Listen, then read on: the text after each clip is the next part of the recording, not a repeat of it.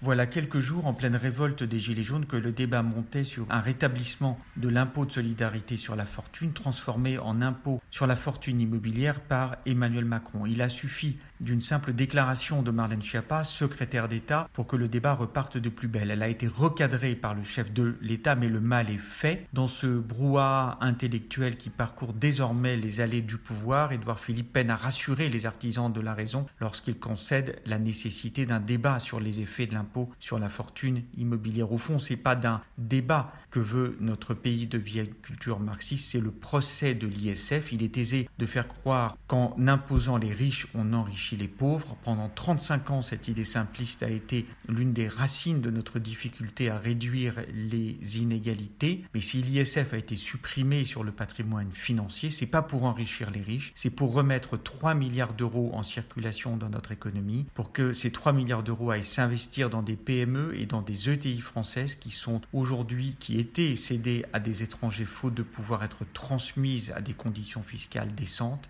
en surtaxant les entrepreneurs qui prennent le risque d'investir, ce sont des emplois que l'on détruit et de la pauvreté que l'on répond. Alors bien sûr, il n'est jamais certain que les capitaux détaxés aillent se placer dans l'économie productive, mais il est certain que surtaxés, ils vont se diluer dans l'état improductif. Retrouvez tous les podcasts des échos sur votre application de podcast préférée ou sur leséchos.fr.